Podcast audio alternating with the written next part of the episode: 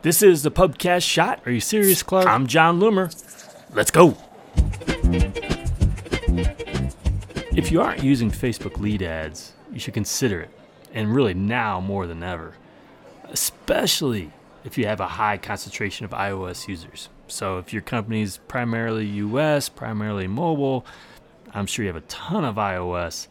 If you're just sending people to your website and landing pages to collect a lead, it probably impacts your conversion reporting, your custom audiences may be shrinking, and really the overall performance may be suffering right now.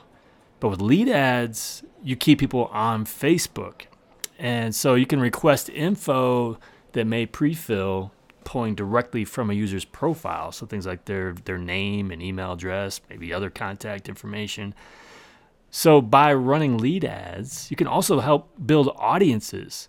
And these audiences, of course, aren't impacted by those iOS 14 opt outs.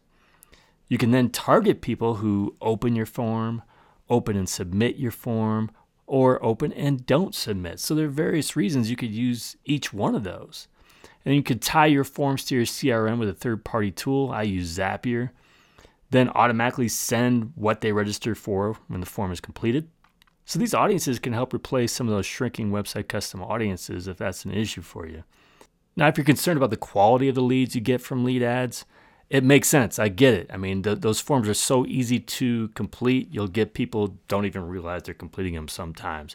But that said, what you can do instead is optimize for a conversion lead.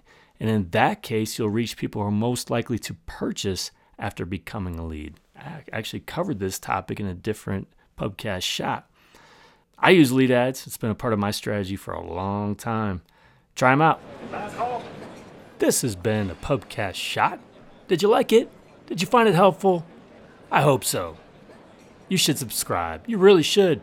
I don't care whether you're on Apple Podcasts, Facebook now, Spotify, Overcast, Stitcher, Castbox. They're all out there. Doesn't matter. There should be a way to subscribe. Do that.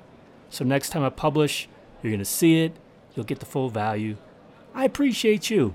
Let me know what you think. Info at jonloomer.com. Give me a shout. Otherwise, until next time, do awesome things. I'm out.